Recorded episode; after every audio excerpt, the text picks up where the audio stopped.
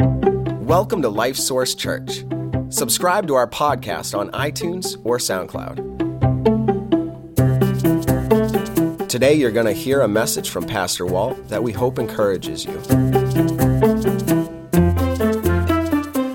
If you really genuinely love someone, it means that you need to be willing to say no.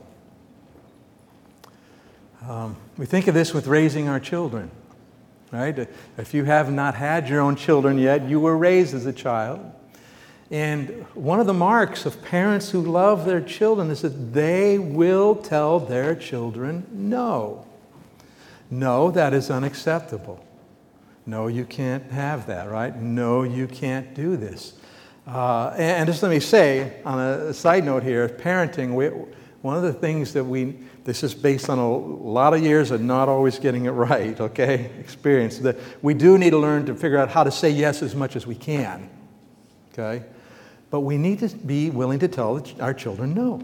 Well, it's that way in society too.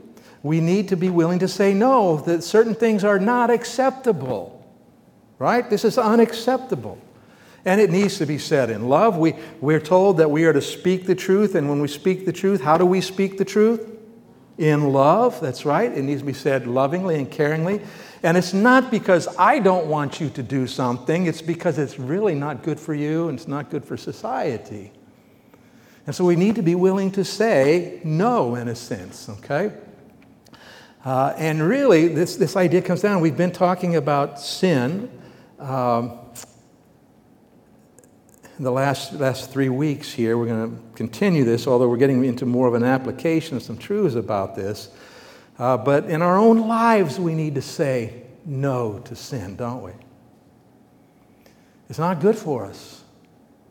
And it, it offends God in this sense. It's, it's like if you, if you gave somebody everything that they needed and then you told them how to, to function there in the way that was absolutely the best for you and they said, ah, fine, I'm going to do my own thing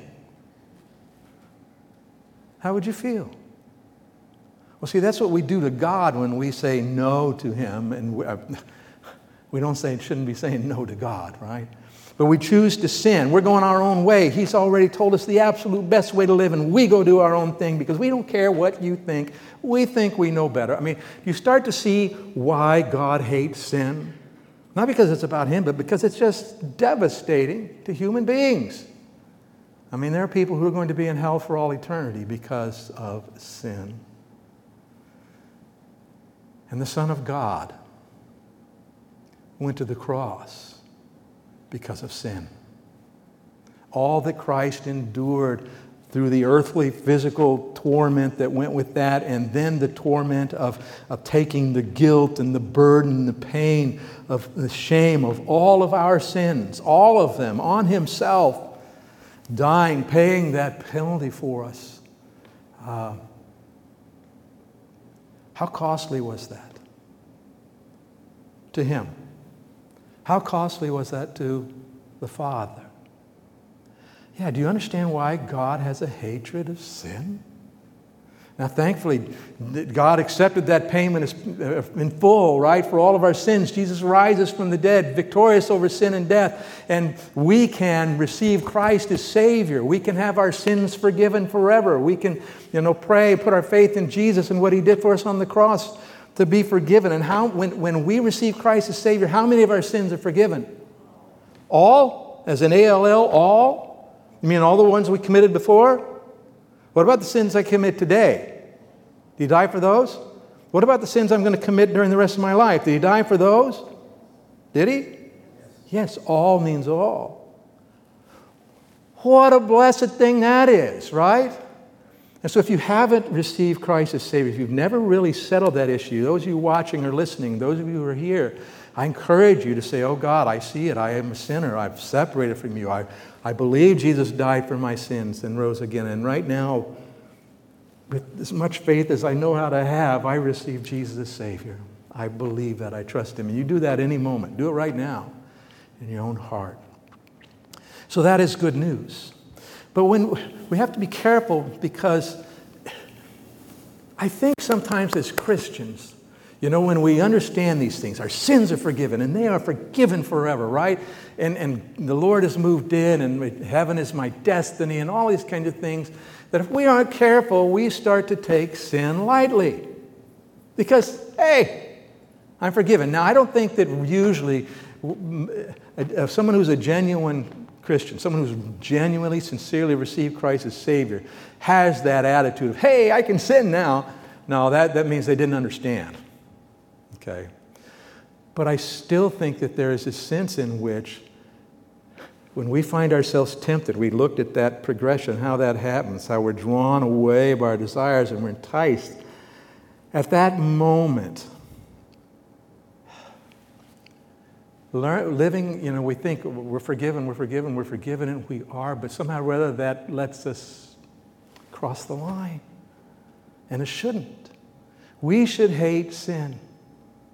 Because, let's look at a quick review about some things about sin. We should hate sin because it is deceitful and damaging, right? It's a lie. The, the, when God says this is the best way and you choose any other way, because you think somehow it's going to work. It's a lie. It's not. God's way is the best way. How often? All the time. Every time. God's ways are the best way. And don't fool yourself. Don't let sin deceive you. Don't buy into the lie because it deceives you. You commit the sin and then it does damage, whether you see it or not. It does damage and eventually it damages other people too. Because either your sin has a direct impact on other people, or your sin has sort of a latent impact in this sense that maybe nobody else knows about it, but it affects you. And guess what? When it affects you, that affects your relationship with everybody else, doesn't it? At some level. You aren't really where you ought to be in those relationships with other people. So don't buy into it, okay? Sin is deceitful and damaging. Now, secondly, we want to understand is if you find yourself struggling with sin, maybe a particular kind of sin that your struggles with sin do not define your identity. As a Christian, how forgiven are you? Is that the right way to ask that question? Completely forgiven. That's right.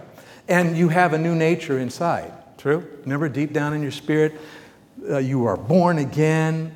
Uh, God takes that old dead spirit that's, that's bent towards sin and, and He moves in, His spirit moves in, and now you're alive with a new nature at the core of your being. And now we still have struggles because we still live in a sin cursed world. Our minds have been affected by sin, our emotions, our memories, our, our decision making, our bodies, everything. So we're still dealing with sin, but we're dealing with it from a different place.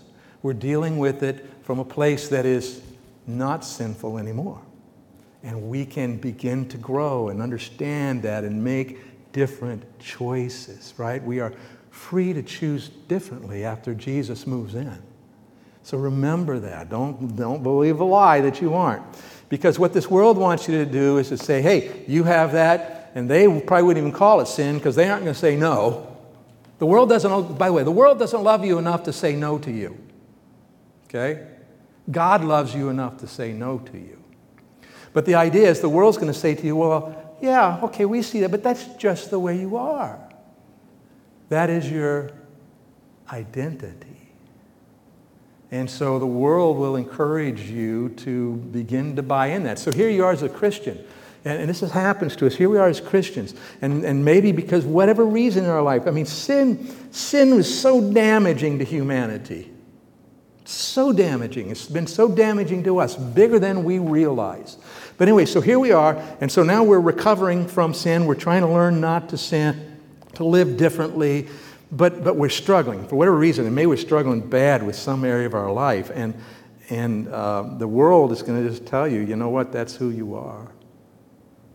This is who you are. And we hear that message from the world, and, and Christians sometimes buy into that. But it's not true. It is not who you are, it is what you're struggling with. And I would say to you the fact if you are struggling with sin, that that is a good sign. That means that you recognize this isn't right and doesn't belong in your life, okay? And so you're struggling with that. Do not buy into the lie. It is not your identity. And then such good news God has and will forgive us when we sin. Anybody besides me happy for that, like just about every day? Okay, that's right. He forgives us and He does more. He cleans us up. He gets us back on the road, going in the right direction. That's assuming we acknowledge it, right? If we do what? We confess our sins, which means we agree with God about them. We're saying the same thing about our sins as God did. Okay, when we're there, then He can work in our lives. And then lastly, we saw this that you need to take your sin very seriously because it really matters. It really, really does. And I've already kind of commented on that here today. Don't just take it lightly, it's an important thing. Now, so what I want to show you today is, is some, uh, how this works out, uh, how God has applied this, and this idea of saying no because you love. Uh, what did Jesus say about the, the his people. He says, how will the, I'll, I'll ask the question, how will the world know that we're following Jesus? Come on, somebody knows the answer to that. By our love, that we love each other. Okay? They will know we're his followers. And a little bit later, he says this that the world will know that the Father actually sent him, that he's really true. He is who he said he was. If we have a oneness with us, okay? This love and this oneness is so crucial to us being able to carry out the mission that God has given us. Um, so um, we need to love then enough, love each other enough to say what? We need to be able to say no to one another. Okay? And God has given us a way to do this. Certainly, we can always do that in a one on one relationship with somebody and say, hey, you know, I don't think this, this what you're doing is, is bad for you. It's, it's, a, it's not right. It's sin. It's, and it's going to take you places you didn't. And we have, we ought to love enough to say those things to each other. Now, I'm getting ahead of myself here. Let's go to Matthew chapter 18 and see how God has set this up for us. Page 1133 in the Bibles that are under the chairs there. And if you don't have your own Bible with you or you don't have it on your phone, I encourage you. Um, pick up one of those Bibles and follow along. Page 1133. So, the first part of this chapter, chapter 18, uh, Jesus talks about a child, you know, someone with childlike faith being the greatest in the kingdom of heaven and how seriously we ought to take, you know, caring for those who are the least strong among us, the weakest among us. Uh, and then he goes on he starts talking about the problem of sin. And it's interesting to me because I think what I'm trying to figure out, you know, why is this in this order here? Oh, by the way, he talks about also the lost sheep, how much God cares about those who are lost. But then he goes on, now he talks about what about when a Christian sins against another Christian. Okay? So let's, let's read here, starting in verse 15. He says, Moreover, if your brother sins against you, go and tell him his fault between you and him alone. If he hears you, you have gained your brother. But if he will not hear, take with you one or two more that by the mouth of two or three witnesses every word may be established. And if he refuses to hear them, tell it to the church. But if he refuses even to hear the church, let him be to you like a heathen and a tax collector, a heathen with the unsaved. Okay, it's really a word that's often translated Gentile. What it means people outside of the faith. Treat them like they're unsaved, or a tax collector like they've walked away from their people. I'll talk more about that.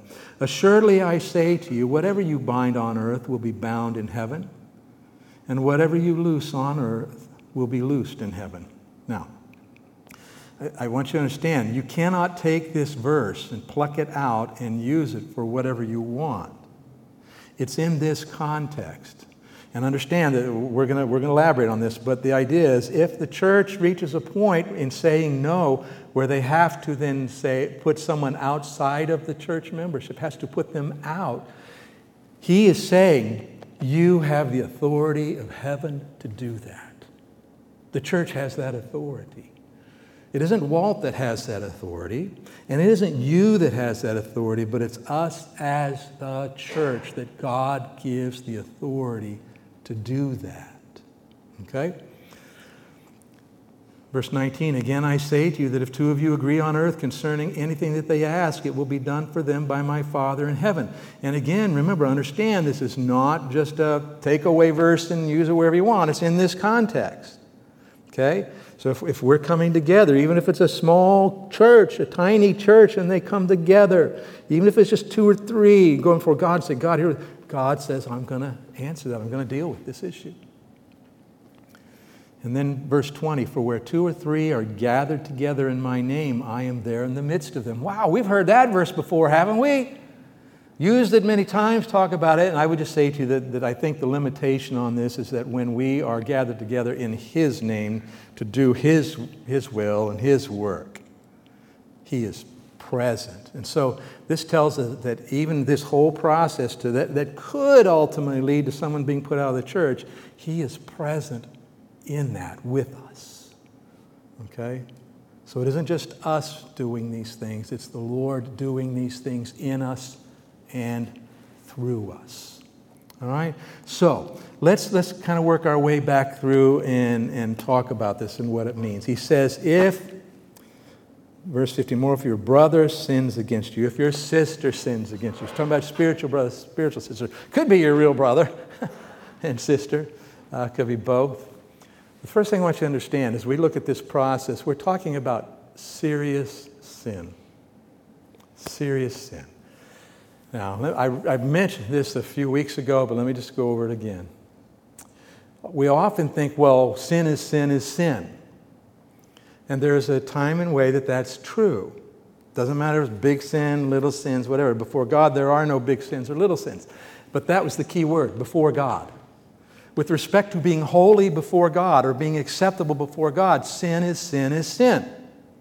Okay, no such thing as small and big.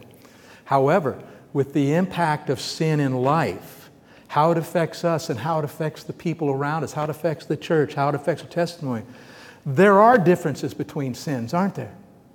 There are significant differences between sins. So if, if I, you know, have been convicted, you know, about eating, and I know I should, I should bring that under control, and I need to do it, but then sometime I just, oh, I don't care, I'm going to do it anyway, and I eat, and I've, I've disobeyed what God has been showing me I'm supposed to be doing, that's a sin. Okay? That's between me and Him. Uh, ultimately, eventually, that could affect others, but most likely it is a fairly small sin. But if I decide, I, I get upset with my neighbor, and so when I see him out, I run over him with my car. Now, that's silly, right? But do you understand? Is that, that's a big thing, isn't it? The ramifications of that are huge. Okay, so put whatever sin in there you want. Um, and, I think that, that one of the ways that we, um, hang on, let me do it, let me go with this first. So the point is this this is not where someone has slighted you, right? It's not where it's just a personal affront that someone has done to you. It's not just a kind of, hey, this is life kind of a deal where we have this. Have you ever noticed that being a people and living with other people is difficult? I mean, lots of times it's great and easy, but sometimes it's hard, isn't it? Just is. I mean, so we're not talking about that kind of stuff, although sometimes people get really bent out of shape about that. But he's, he's not talking about that kind of stuff. Let me tell you the kind of stuff he's talking about. If we, if we continue with this process, we're going to see that it's going to go to the whole church, right? And if the whole church, uh, you know, they don't listen there, they get put out of the church. But the idea is this it needs to be something that, if it finally gets brought to the whole church, that the majority, significant majority of the church are saying, wow, that is not Christian. That cannot be, that's not acceptable because not only is that doing damage here in the small, or doing, it's going to damage the church and it's going to bring the reputation of the church down. The reputation of Christ and the gospel if we allow this. And next Sunday, by the way, this is part, the first part of one sermon. Okay, and next Sunday we'll see that a little more clearly. But the idea is, is it needs to be at that kind of level And it needs to be something where somebody is just absolutely unrepentant. I don't care. I'm going to live this way. I'm going to keep doing what I'm doing. If you don't like it, that's, these are the kinds of things that we are talking about. With everything else in our lives, this is where we need to be living. Uh, 1 Peter chapter 4 says, And above all things, have fervent love for one another, for love will do what? Cover a multitude of sins. And it's not like, oh, hide them. No, it's just, okay, we just, I love you, you know. Uh, trying to think here how to, I mean, if, my wife is an expert in this, I think. All right? Over the years, right? And she has loved me and lived with me. and um, we see a little more uh, clarity about this in Colossians chapter 3 when it says that it talks about tender mercies. These things should be part of our lives tender mercies, kindness, humility, meekness, long suffering, bearing with one another. Can I paraphrase that for you? Putting up with each other. There are times when we just got to put up. Does anybody ever act a certain way that you think that's not the way to act, and it just grinds on you? But you look at it and you think, well, you know what? That's, that's just where they are right now, and maybe I can help. But the point is, it's not a sin that we would be going to Matthew 18 to figure out how to deal with. It. It's something that we got to just live with, put up with it, because we love them, bearing with one another, and forgiving one another. This should be our disposition to start with forgiving as, as Christ forgave you. Put on love. Let the peace of God rule in your hearts. Let's talk about in our relationships. By the way, forgiving one another as Christ forgave you. Um, there in Matthew 18, we didn't read the next verse, but in that next verse, Peter says, Oh, well, uh, Lord, um, how many times do I got to forgive? Seven times? And the Lord says, mm, I don't think so. Let's try 70 times seven. And those numbers, so he's talking about all of them. and so that's where we need to be. This should be our basic connection. So this, what we're talking about today, we're talking about sin that saying no to sin. It may, there may be sin sometimes that we need to say no to each other in, but it does not rise to the level of what we're talking about in Matthew 18. Okay? So nobody should, nobody should ever think, oh man, I, I'm mad at you. I'm going to get you. I'm going to go get some other people right? I mean, don't, don't do that. Um, all right, so it is serious sin. Uh, you know, if a man leaves his wife and moves in with another woman who's a member of the church, that is unacceptable sin. If someone we find out is somehow rather embezzling money, and they're not just from the church, but someplace, right? And that's what they're doing. That is an unacceptable sin if uh, someone is in the community doing something in such a way that's giving a terrible testimony for Christ, that might be something that would fit under this, okay?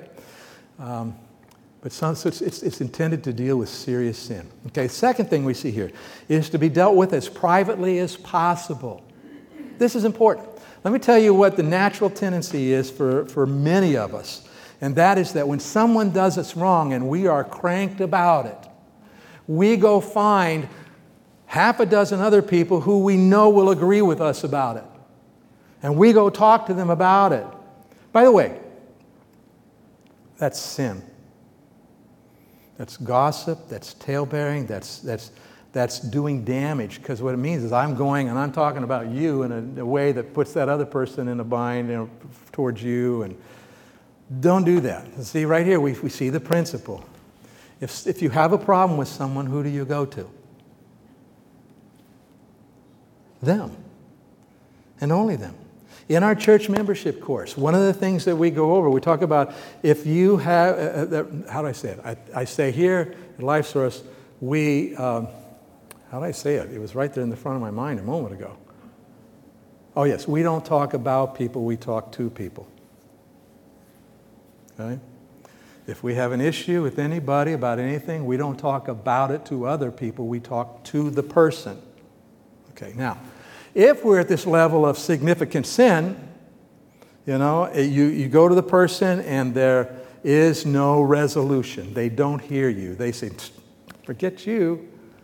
I'm going to do what I want to do. And it's serious, it really matters. Well, then you go and get one or two other people. These should be mature Christians. Could be a pastor, doesn't have to be a pastor. But where you go and now sit down with them and talk. And let's go through this. And this, this one or two people that you take with you, they listen to the whole thing. They observe what's going on. They can, uh, you know, they might tell you, you know what, I think you're making more of this than you should. I think you just need to forgive them and move on. Or they may say, no, you're right, this is a big deal. And if this person says, won't listen to them, then we go to the whole church. Okay?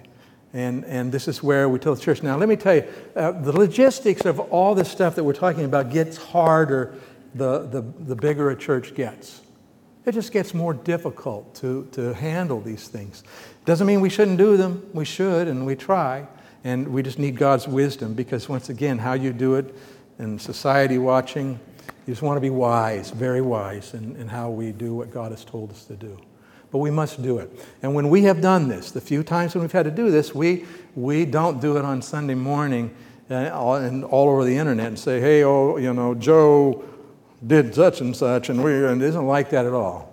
We have a church family meeting. We call a meeting, and then the, everybody's part of the church comes together, and then we brokenheartedly share here's where this person's at. Here's what's going on. We've, this person, we've reached out to him, we've reached out to him again. And, and by the way, these don't have to be just one time things. This, this is a process. We've worked through and we've realized at this point this person is just not repentant. This person's seeming to purpose to continue to sin. So we bring in the whole church family and we say, listen, would you guys reach out to him as well or to her? Would you guys reach out? Do you have any kind of relationship with this person? I'll reach out and say, hey, we love you. We really want to help you. We want to see you change. You know, come back. And so we do that with the church. And then if after time it becomes evident this person is unrepentant, not going to live like a Christian, right? But you see,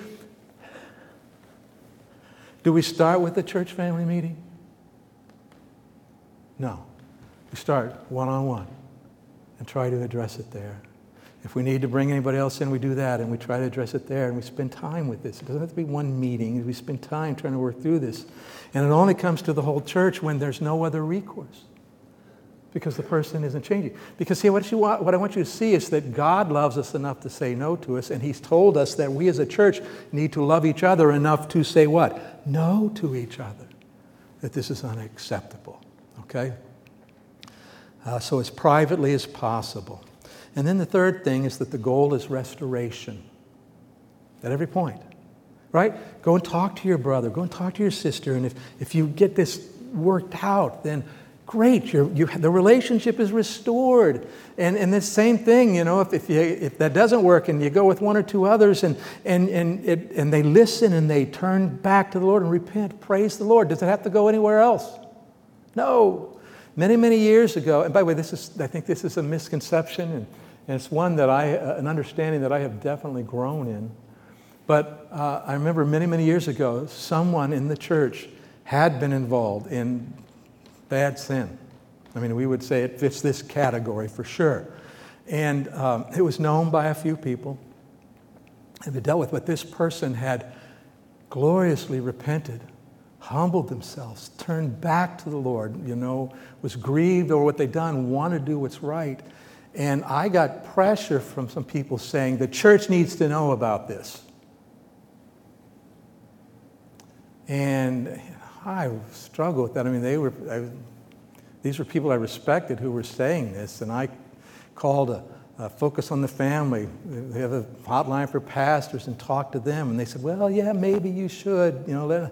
And I, I, I, decided to take a day. I took the day off from my normal duties, and I, I spent it. We have a missions apartment here. I went in there by myself just to be with the Lord and say, Lord, what are we supposed to do here? And it finally, it just hit me. And it's like, duh, but what does the Bible say? This person has responded. We, we deal with this as privately as possible, don't we? And the goal is restoration. Restoration has occurred. There is no need to deal with this further. Right? I mean, does that make sense? Uh, Anyway, so the goal is, at every step of the way is restoration to bring the person back. Now, uh, we see in uh, the Corinthian church that they had had to do this with someone, had to put someone out of the church. And then this person apparently did repent and came broken before God and, and, and changed around. And so this is what Paul says to them. He says this that the punishment which was inflicted by the majority is sufficient for such a man, so that on the contrary, you ought rather to forgive and comfort him, lest perhaps such a one be swallowed up with too much sorrow. Therefore, I urge you to reaffirm your love to him. And so that is at any point, any point in this process. This includes even if somebody's been put out of the church. If someone's been put out of the church and then they, they repent and turn back to the Lord, okay? That this is the attitude that we need to have with them. So, serious sin, as privately as possible. The goal is restoration, and then finally, it's motivated by love. Actually, before we talk about motivated by love, let me. Um, um, what if someone rejects this restoration? You know, the person who is sinning and they say, I'm not interested. I'm going my own way. I'm doing my own thing. You guys take a leap, you know? Um, what happens then? Well, Jesus says it here. What's he say? Let them be to you like a heathen or unsaved person, and as someone who is turning their back on you. a tax collector in this day, I mean, none of us like tax collectors, right, because of their office, but um, a tax collector would have been most likely a Jewish person uh, who Rome had come in and said, We're, we're going to collect this much taxes. And, and uh, this Jewish person maybe would enter into a contract with Rome to provide, to, to collect those taxes for Rome. And they got to add their own fees on top of that. And they could kind of set their own fees, and it could be pretty exorbitant. And so, how do you think the Jewish people felt about tax collectors? Um, let's tell you a little funny story. The um, pastor of the church I got saved in, he was a great preacher. Man, he preached strong. And, um, but he had grown up in a home with uh, German immigrant parents.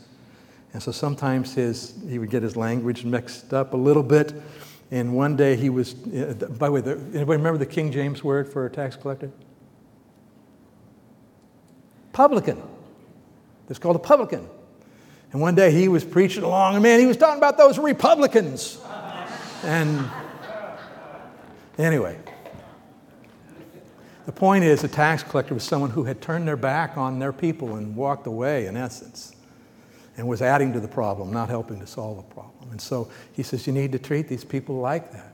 Well, if you want to become a member of this church, you know what the very first prerequisite it is?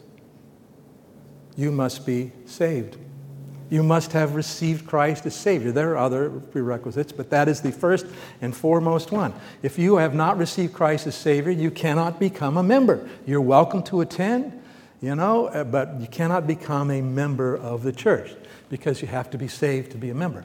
And what Jesus is saying here is that if this person has gone through this process and they are unrepentant, he says they are not living like Christians. They're not living like they're saved people. He says, so treat them as though they are unsaved people. Now, are they unsaved? It's, we don't know the heart, do we? He isn't telling us they are unsaved, but he's saying if, if, if a person in the church is choosing to live like an unsaved person in these, these ways we've been talking about, then you need to treat them like an unsaved person. Well, unsaved person can't be a member of the church, so what do we have to do? Take them and put them outside of the church. And it's, it's, it's a little bigger than that again because it's also it's like they have turned and walked away. And so that's the way we are to treat them. I'll talk a little more about that before we're done here today. By the way, does that seem harsh in our world? Do you think that sounds harsh in our world? To put someone outside of the church because of how they're living? I think our world would go, that's nuts. Um, but think about it, it's not harsh. First of all, our motivation is what? Should be what? Love. We love you enough to say no. Um, But think about in our culture impeachment. And I forget about all the political stuff around that in our recent history. Just impeachment in general. The idea is if someone is not living in a way, acting in a way, serving in a way that is appropriate to that office, then there's a process involved to do what? Say you can't hold that office. All right? So that's just a part of our culture. Same thing, you know, if someone commits a felony, depending on what state you live in, you can lose your right to vote permanently or temporarily. You can lose the right to own a gun. You can lose the right to travel abroad. You can lose all these kinds of things until uh, in many, most states, you can actually, you know, go through a parole time and, and get that back. But the point is, you aren't living like a good citizen. You're not living the way a citizen should. You're committing felonies. Therefore, you don't receive the benefits of citizenship. You see, so this is not a strange concept. It's really logical. It makes sense. And so, because we love someone enough to say no to them, that we may need to put them out. And let me say to you that they typically, in our society, by the time we reach this point, this person has already disappeared from us and could care less what we think. But it doesn't mean we shouldn't do it. Because if we lovingly communicate, you know, we're putting you out of the church because of this. And if you will turn back to the Lord, we will welcome you back. But until you do, you're out. If we do that, if nothing else, when that person lays their head down at night, God can bring to mind, you know, there are a group of people who say they love me, who say this isn't right. And night after night, they may go to bed and say, I don't care. But do you understand what I'm saying? We have been faithful. we have been faithful to um, love them the way we're supposed to do it. And this is what the fourth thing is motivated by love. Because remember, we, we talked about this recently. What is love? Love is a conscious choice to do what's in the best interest of the person loved. Go ahead and go to that if you would. Okay? Love is a conscious choice to do what's in the best interest of the person loved. And when a person is living in sin like this, it is not in their best interest. Remember, it's deceitful, it's damaging. It's not in the best interest of the church either. Okay? Paul talks about that, and we'll see that next week. Uh, it's not in the best interest of the church, and it's not in the best interest of the community, unsaved world around the church, because the testimony of the church gets hurt, doesn't it? So, uh, yeah, so I already kind of said that, all right? So let's go to the next one. Love should motivate us then to confront the person in hopes of helping him or her turn back to the Lord. Okay, that's, if we love people, that's what we should be doing. All right, so serious sin, Matthew 18, should be serious sin. It should be done as privately as possible. Uh, it is uh, the goal is always restoration. Remember, it is to be motivated by love. Well, so how do we actually treat someone then who has been put out of the church? How do we treat them? Well, uh, Paul talks about this in Galatians, not, not direct about out of the church, but it fits. He says, Brethren, if a man is overtaken in any trespass, you who are spiritual, restore such a one in a spirit of gentleness, considering yourself, lest you also be tempted. So there's this humble, continuing you know, if you know the person that you, you want to help, I'm ready to help you. Turn back to the Lord. Okay? This is not what we would, what you hear in other religious groups of this idea of shunning, right? Where you, you know, I can't do the, uh, it isn't like that. Okay? Now, they are out of the church and there are ramifications, and again, next week we'll see that a little more.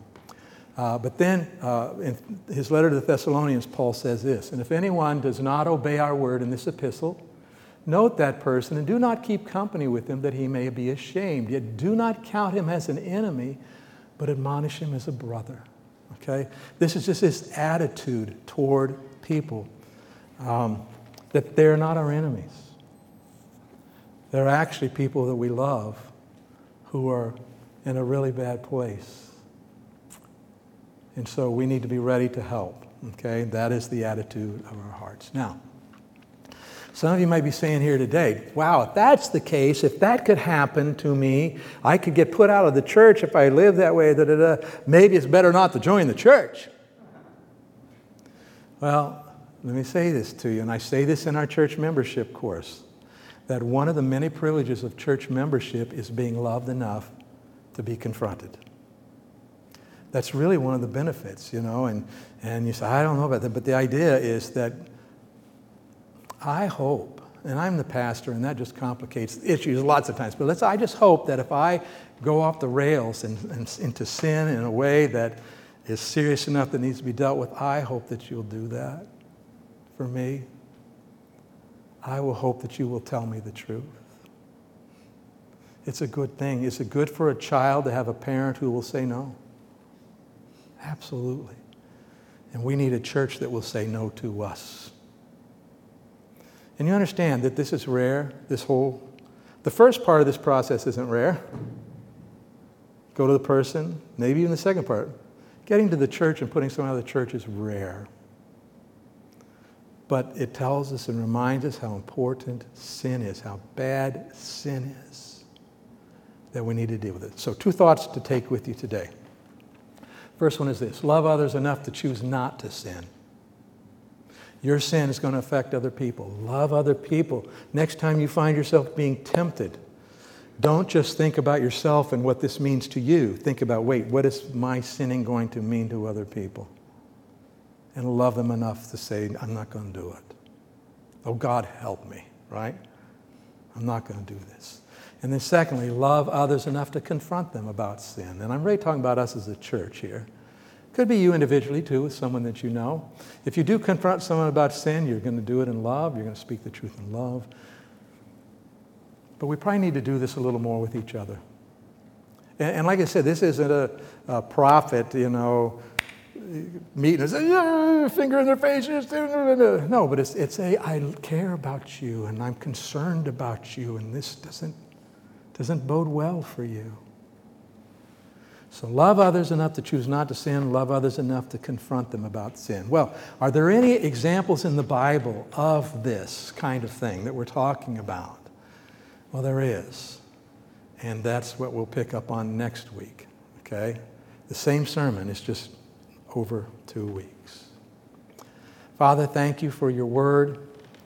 And Lord, this is a hard thing, and, and if, even if we have to do it, Lord, from time to time, it is difficult. It goes against what we feel like doing, Lord. But I pray that, first, I thank you that you love us enough to tell us no.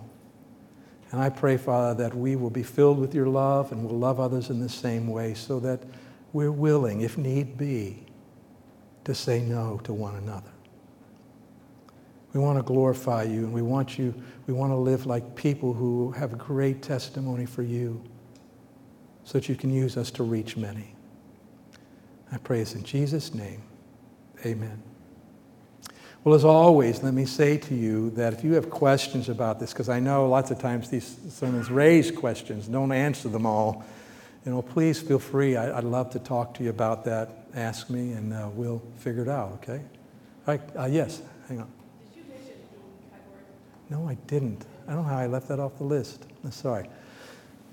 Dean Cudworth had a heart attack earlier this week. Uh, they said it was a moderate heart attack, um, which is good. They ended up going in and doing one bypass. And they said the rest of his heart looked good. So that's, that's good. But still, that's a major impact on you. And they, they put a stent in, so he has to take some time to Make sure that's all settled. So please keep the Cudworths in prayer as well. It's been a busy week in the life of our church family. And who knows, I don't even know what's going on in your lives. So I'm going on vacation. I leave this afternoon. I'll be gone all week. I'll be putting my phone number on Facebook. In case you need me, I'm available. I'll be at Word of Life Family Campground, okay? All right, God bless you. Have a great week.